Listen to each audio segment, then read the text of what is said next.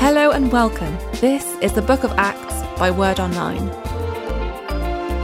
Welcome back for the last episode in Series 4. And if you've been following Series 4, you'll see that we've been uh, traveling with Paul and Barnabas as they've been uh, uh, planting churches in the area of Asia Minor, southern Turkey in modern terms.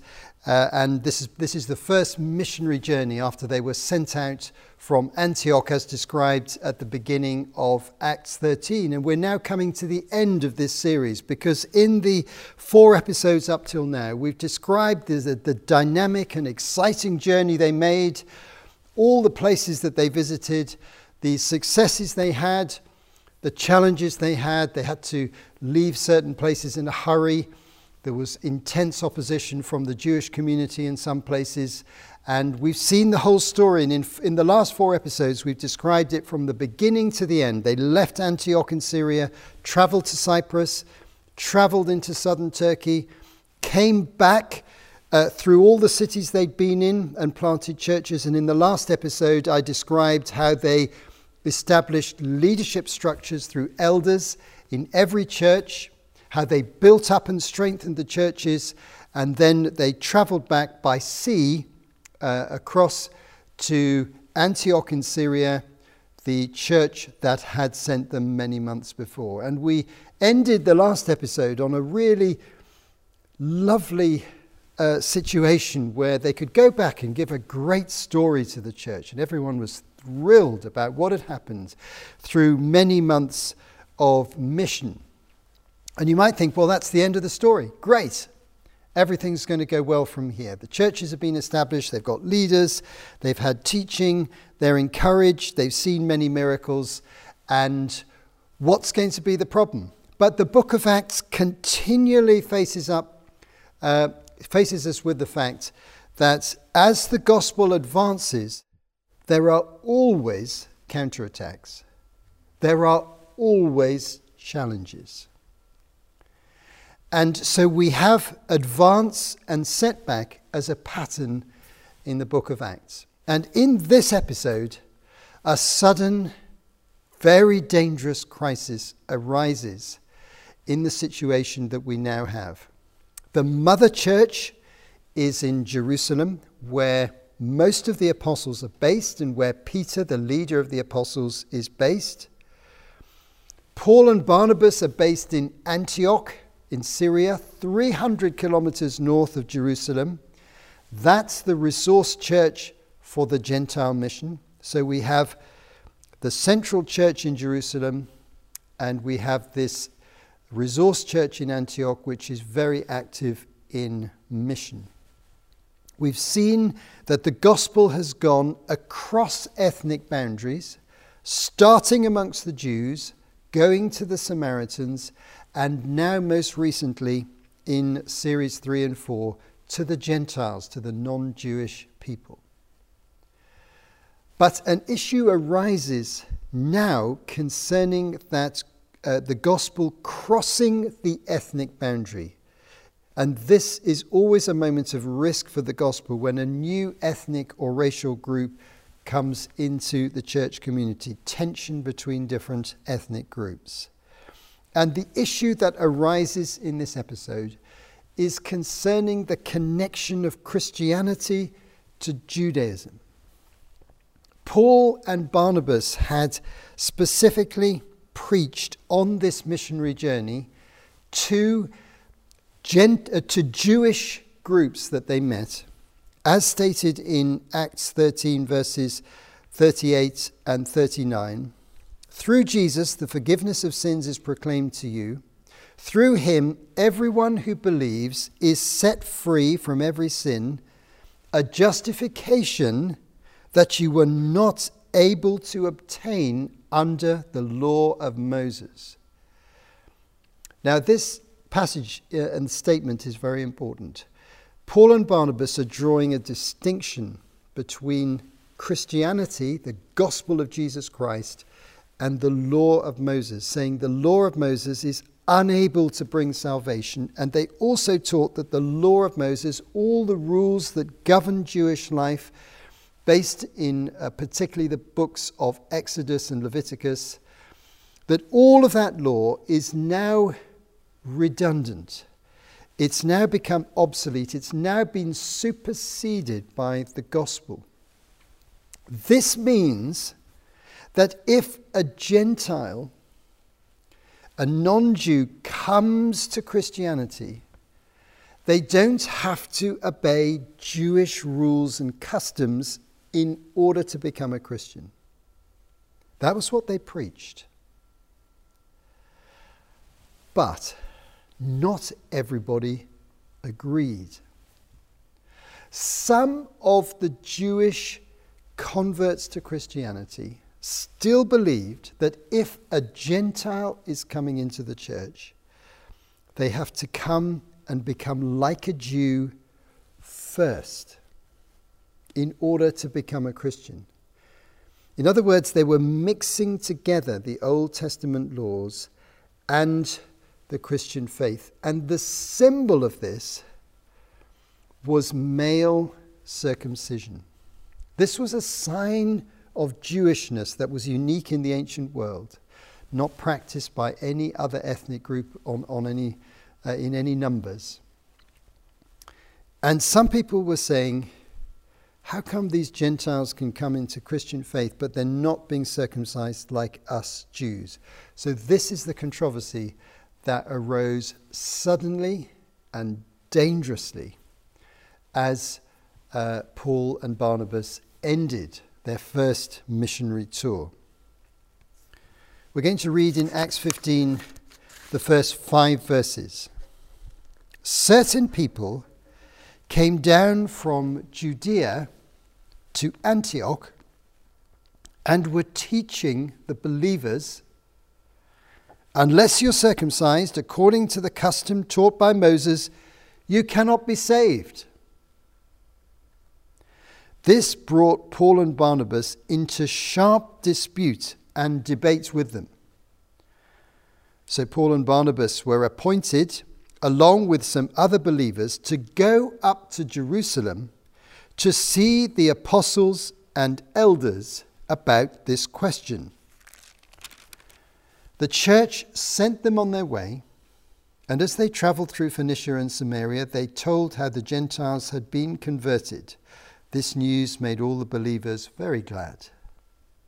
When they came to Jerusalem, they were welcomed by the church and the apostles and elders to whom they reported everything God had done through them. Then some of the believers who belonged to the party of the Pharisees stood up and said, The Gentiles must be circumcised and required to keep the law of Moses. So, this meeting is taking place in the central church. This is the headquarters of the church, and Paul and Barnabas felt they needed to go to the senior leadership, to the apostles themselves, and have a consultation. They had to agree what to do about this issue. And they traveled and were welcomed by the apostles and elders and the church in Jerusalem, told them the incredible way that the gospel was spreading far and wide to places that many Jewish believers in Jerusalem had never been to.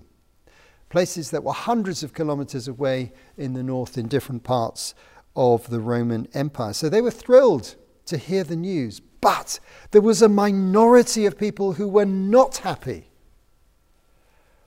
And these are described as believers who belong to the party of the Pharisees.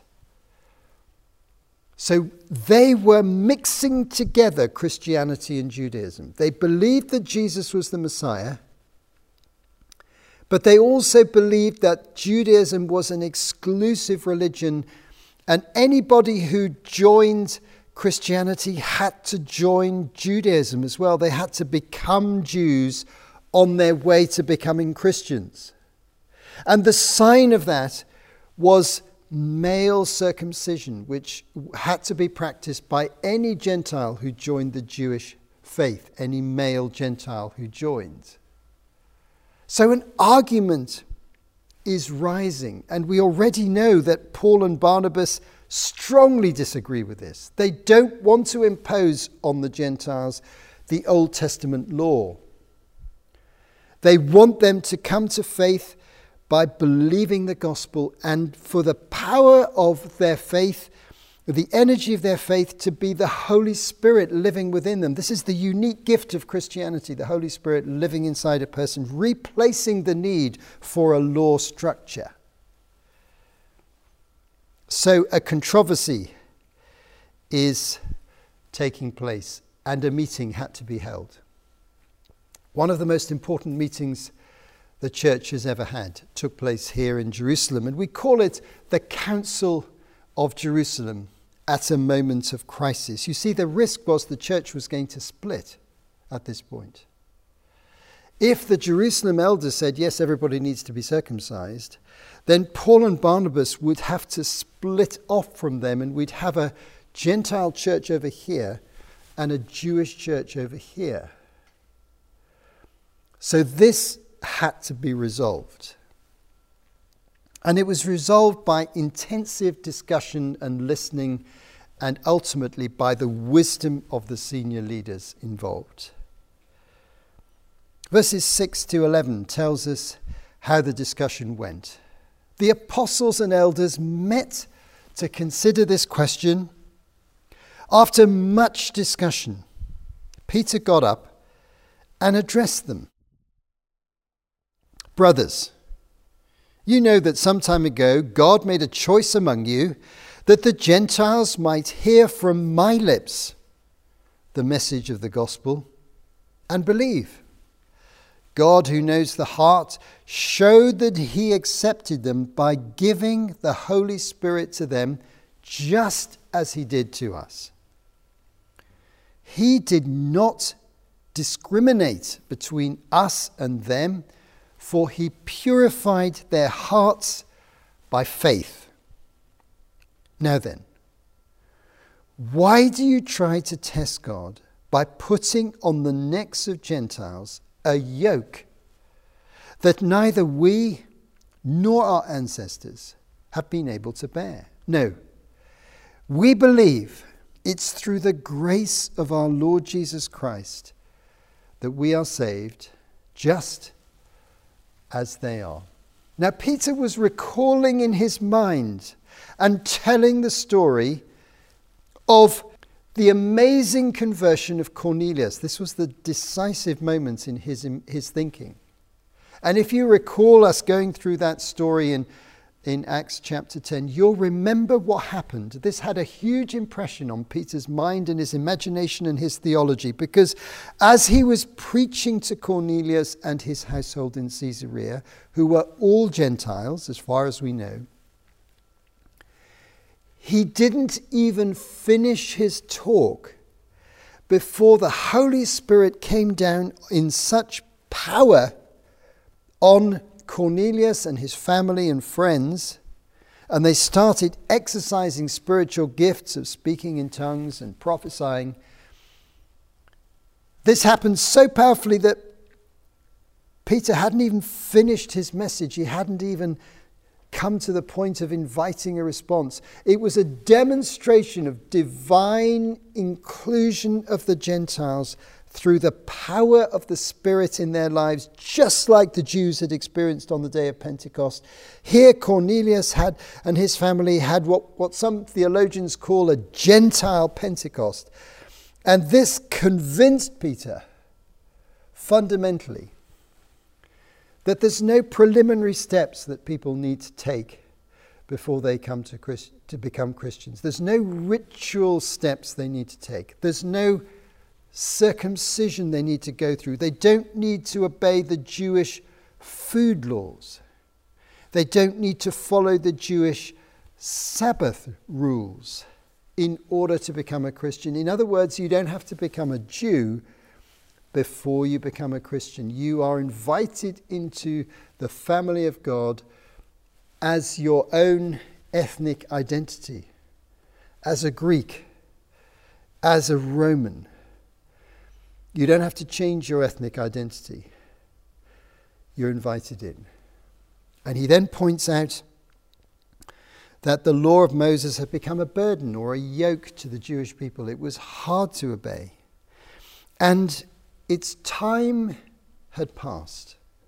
It helped to frame the culture of the Jewish nation in the Old Testament period. But now a new covenant had come.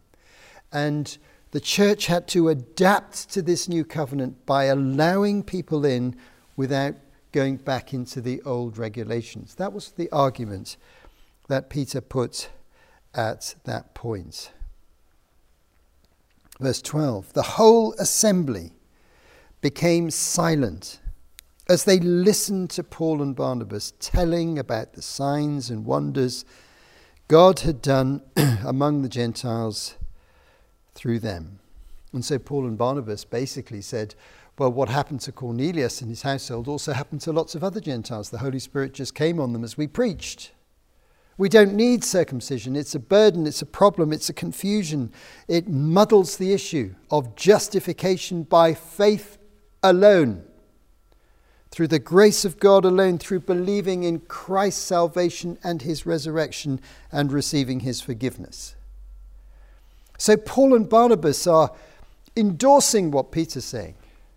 Basically, Peter had this experience here nearby uh, in Judea in Caesarea, we've had this experience all over the Gentile world. The same thing is happening. And so, we come to the conclusion of the discussion. And it's interesting that at this point, another person speaks. Not Paul, not Barnabas, not Peter. They've had their say. But now, the leader of the Jerusalem church, James, who we described in an earlier episode as being the half brother of Jesus, not James the Apostle, the brother of John, who had been martyred by this time, but James, the half brother of Jesus, who Jesus made an apostle with the 12 in the time of his resurrection, as described by Paul in 1 Corinthians chapter 15. This James has emerged as the leader of the church in Jerusalem and one of the wider group of apostles, a man known for wisdom. And he spoke at this point and gave a verdict. Verses 13 to 22. When they'd finished, James spoke up. Brothers, he said, listen to me. Simon Peter has described to us how God first intervened to choose a people for his name from the Gentiles. The words of the prophet are in agreement with this, as it is written. After this, I will return and rebuild David's tent. Its ruins I will rebuild, and I will restore it that the rest of mankind may seek the Lord, even all the Gentiles who bear my name, says the Lord, who does these things, things known from long ago. It's my judgment, therefore, that we should not make it difficult for the Gentiles who are turning to God. Instead, we should write to them, telling them to abstain from food polluted by idols from sexual immorality, from the meat of strangled animals, and from blood. For the law of Moses has been preached in every city from the earliest times and is read in the synagogues on every Sabbath. Then the apostles and elders, with the whole church, decided to choose some of their own men and send them to Antioch with Paul and Barnabas. They chose Judas, also called Barsabbas, and Silas, men who were leaders among the believers. James first refers to the prophets, and he refers to uh, Amos and a famous couple of verses in Amos chapter 9, verses 11 to 12. Let me just explain the meaning that he draws from this, these, these verses. He says, After this, I will return and rebuild David's fallen tent. Its ruins I will rebuild and I will restore it.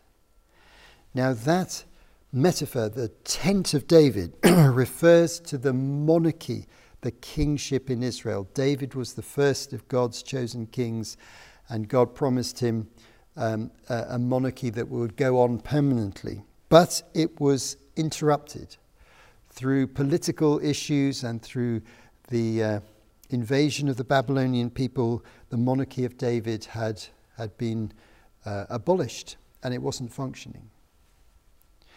But the prophet Amos said that the kingship of David is going to be restored in Israel. And essentially, Jesus was a direct descendant of David and known as the son of David and prophesied as the one who is going to restore God's kingship in Israel.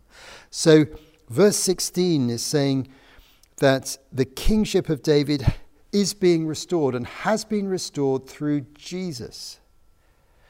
And then verse 17 indicates the implication of this. This is a divine kingship rather than just a human government. But this divine kingship, what Jesus calls the kingdom of God, the, brings the implication that the rest of mankind may seek the Lord, even all the Gentiles who bear my name.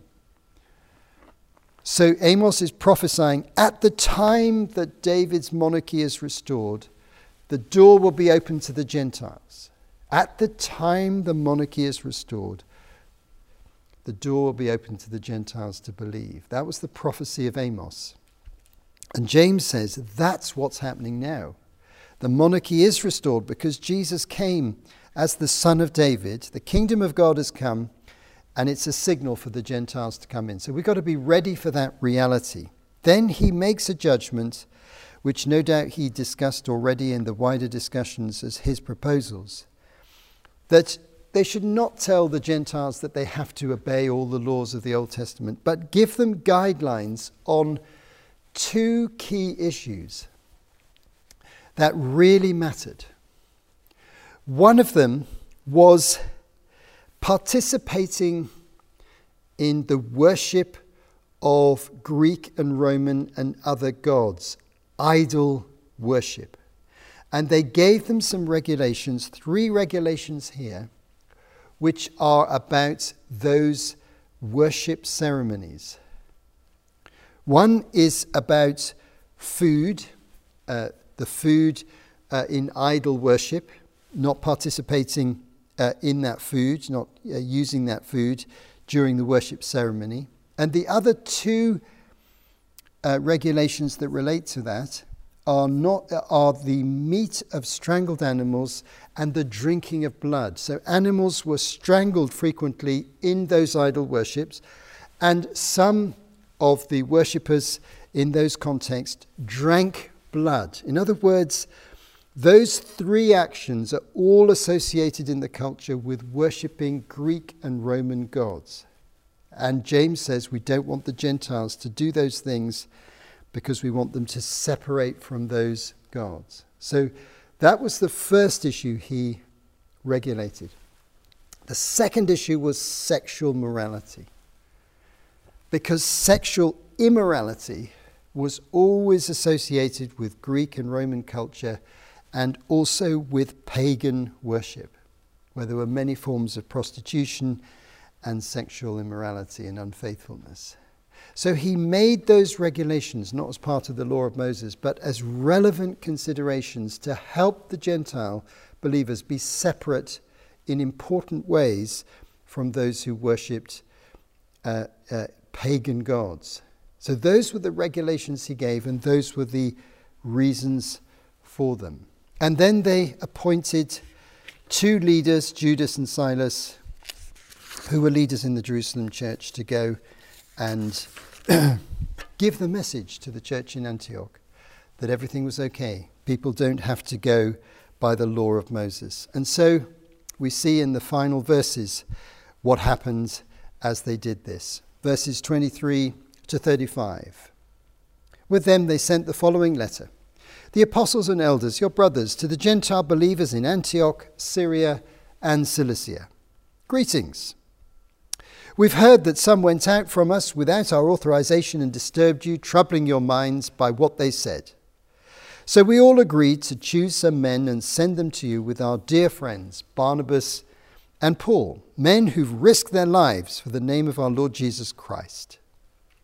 Therefore, we're sending Judas and Silas to confirm by word of mouth what we are writing. It seemed good to the Holy Spirit and to us not to burden you with anything beyond the following requirements.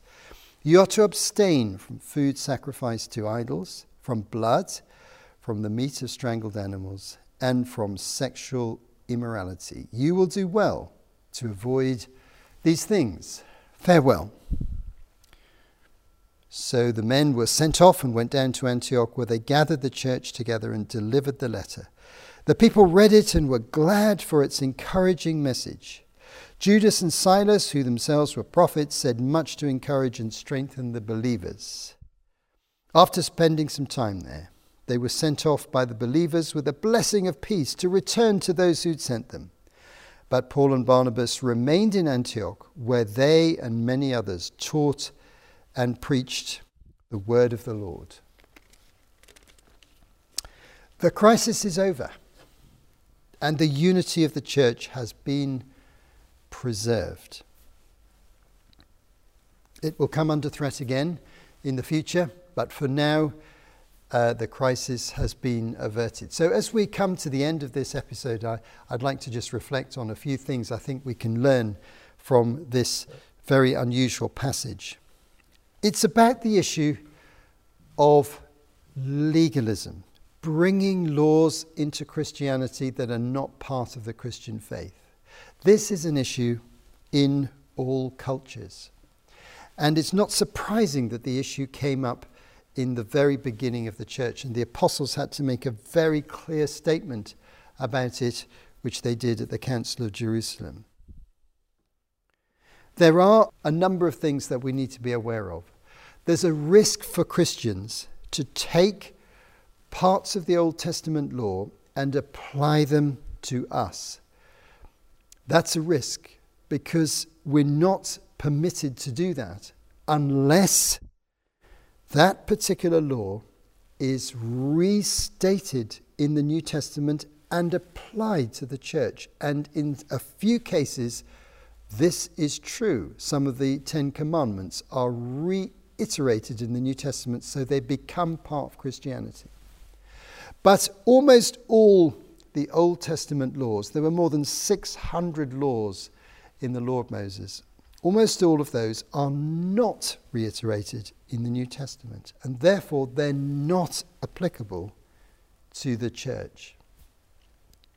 So that's one danger. The other danger is that we generally, as human beings, tend to want to please God by following regulations. We find it a secure way of thinking that somehow or other I need to achieve these regulations and follow these moral rules and these ritual rules in order to please God. It's the way most religions operate.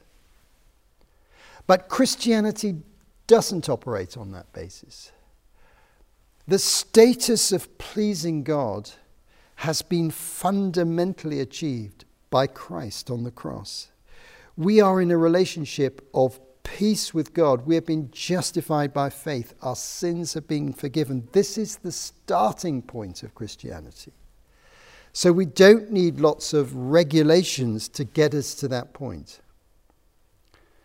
And we have the risk not only of maybe adding in regulations from the Old Testament and applying them to the New Testament church, but also other regulations which we draw from our cultural background. We might, for example, say that certain foods are prohibited to Christians universally, or certain drinks are prohibited to Christians universally, or certain dress codes are essential for Christians in public worship. And so elements of our culture then become rules that we apply to everybody. That's modern legalism, and it's very similar to what was uh, happening here that the apostles decided against. So we have to be very careful. In order to be right with God, we need to remember the basis of our salvation and then confess any known sin that the Holy Spirit points out to us. That's the pattern of being right with God, and it doesn't depend on rituals and on rules and regulations on a legalistic mentality, but people generally are very inclined to think in terms of achievement. But Christianity says the achievement is Christ's. He achieved what we need. We need to appropriate it or take hold of it by faith. And that's really what this battle was about in the Council of Jerusalem. The second reflection and application I want to make as we conclude is just to allow this passage to be a springboard for us to think about how we incorporate in church communities people from different cultural backgrounds. It's God's will that we should be able to come together, although we have different cultural backgrounds, but tensions often arise. And the Antioch church was a good example where there were many different ethnic groups, and the leadership structure, the leadership team in the church in Antioch was from a variety of different ethnic backgrounds, as we saw when we looked at the beginning of Acts chapter 13. Some Africans, some uh, Jewish people uh, uh, from, from various different uh, geographical areas. And they, they were forming a multi ethnic church. And so the principles of this passage will help us as we consider how to do that in our own environments. Thanks for joining us for this last episode in series four, and we move on to the next exciting series as the gospel moves across to Europe uh, as we begin series five. Hope you'll join us. You have been listening to Martin Charlesworth for Word Online. To find out more, visit wordonline.org.